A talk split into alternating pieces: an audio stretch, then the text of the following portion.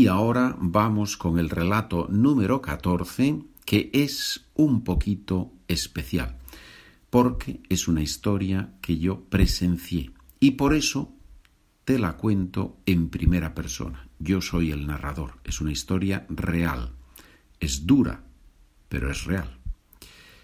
Ya sabes que el texto, las explicaciones y los ejercicios están en la página SpanishWithPedro.com, sección podcast español en español.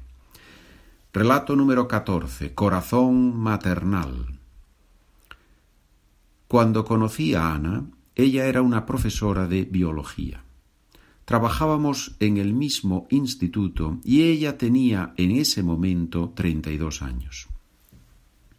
Le encantaba enseñar y siempre estaba pensando en proyectos para hacer con los estudiantes.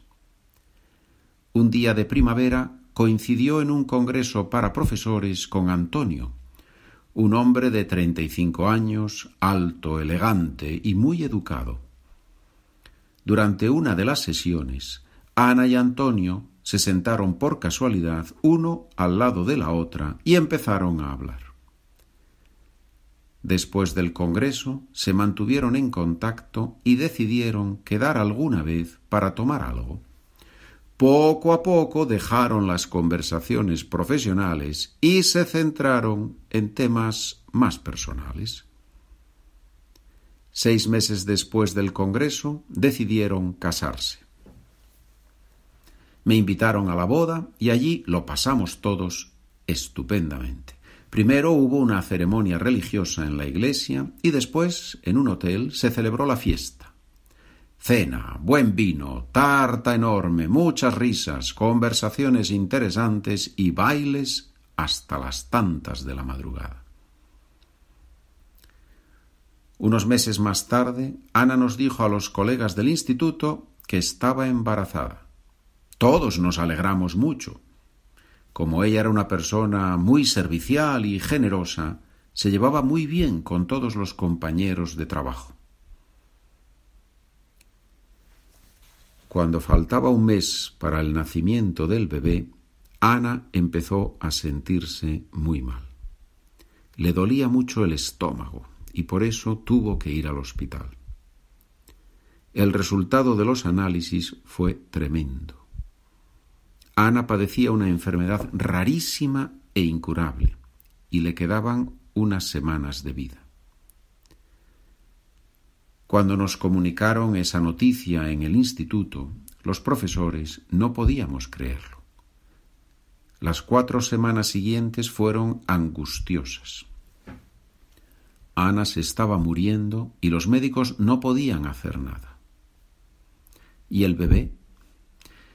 Le hicieron una cesárea a Ana y el bebé nació sano.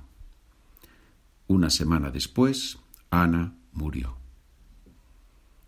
Una hermana de Ana me contó algo que no olvidaré jamás. Estando en la habitación del hospital con Ana, su hermana se sintió muy triste y empezó a llorar. En ese momento, Ana le dijo, Bueno, a partir de ahora tenéis que empezar a pensar en el bebé y no en mí. ¿Qué quiso decir Ana con esas palabras?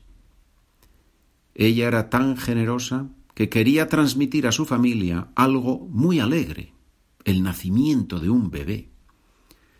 Como madre no estaba pensando en sí misma, sino en esa criatura tan pequeña y necesitada del amor de una familia. Gracias por escuchar y ahora te dejo con un poquito de dolor por el recuerdo de, este, de esta historia, pero a la vez también con la alegría que da haber conocido a personas, a una persona en este caso, que tenía un corazón, un corazón tan grande.